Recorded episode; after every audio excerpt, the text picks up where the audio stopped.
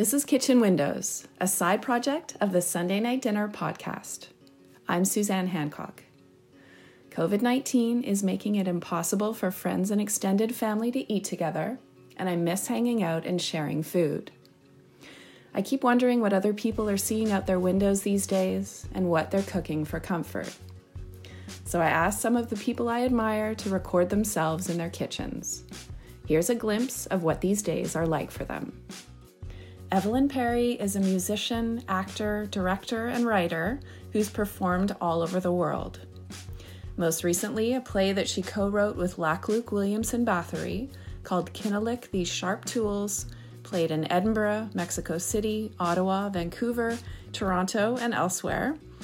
She's written Spin, a much loved show about Annie Londonderry, the first woman to ride around the world on a bike, and Gertrude and Alice with the theater company Independent Aunties. My name's Evalyn Parry. I'm an artist, theater artist, and musician. Uh, I live in Toronto, Ontario, Canada. And I currently, for the last five years, have worked as the artistic director of Buddies in Bad Times Theatre in Toronto. It's the largest queer theatre company in the world. We have a venue downtown. Um, and at the moment, the theater's closed because we're in the middle of the COVID crisis where we're all uh, social distancing and working from home. So the theater's closed to the public, and I've been working from home. We live on the second floor of an old house, about a hundred year old house in uh, the Parkdale, Roncesvalles area in the west of Toronto. We have an old kitchen. I quite love our kitchen, even though uh, it's in badly in need of a renovation. It has old white cupboards, and then we've out that's on one side of the kitchen with a stove and a fridge and a sink that is really too low and it gives you kind of a backache to do the dishes. So that's the biggest reason we would like to renovate our kitchen so we could have a normal sized sink that stands at the height of how tall people are now instead of 100 years ago. Yeah, that's a bit about the kitchen. And what I can see out the window is uh, a lot, well, my own backyard and a garage, a pretty dilapidated garage. And then lots more backs of houses and backs of people's gardens and garages and some apartment buildings and a good view of the CN Tower. We're facing east. So actually, uh, kind of love the fact that I've often in Toronto lived in a house where I can see the CN Tower from a window in the house, and it's in our kitchen, lights up at night and in the morning. It seems during this time I've been doing a lot more cooking than usual. I seem to be, well, I always find um, beans and lentils dishes to be comfort food for me.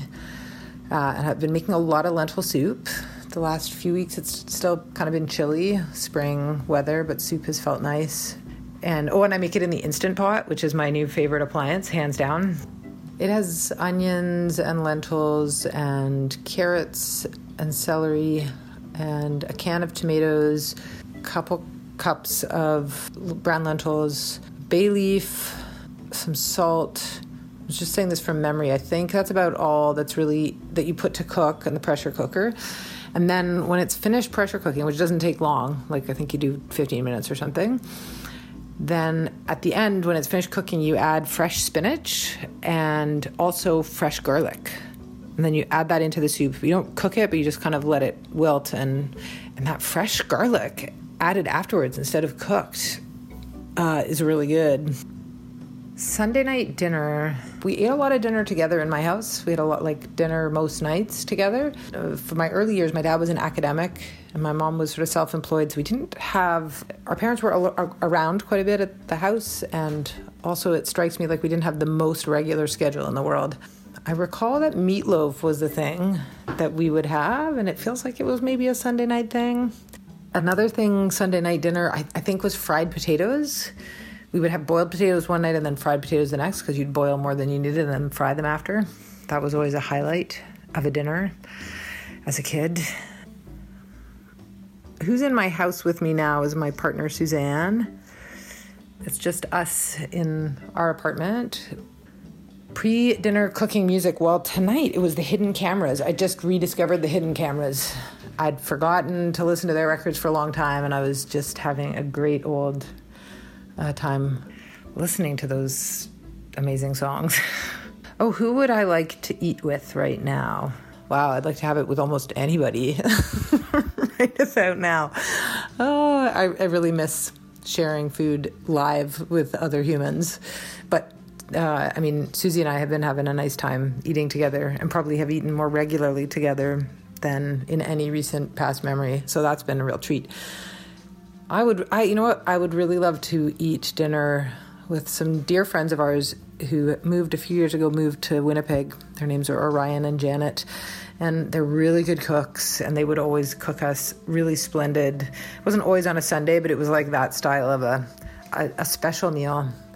So I miss I miss those friends, and I miss their kitchen and food that was shared as friends, but also very nurturing, a way of extending their care and taking care of us in a very beautiful way.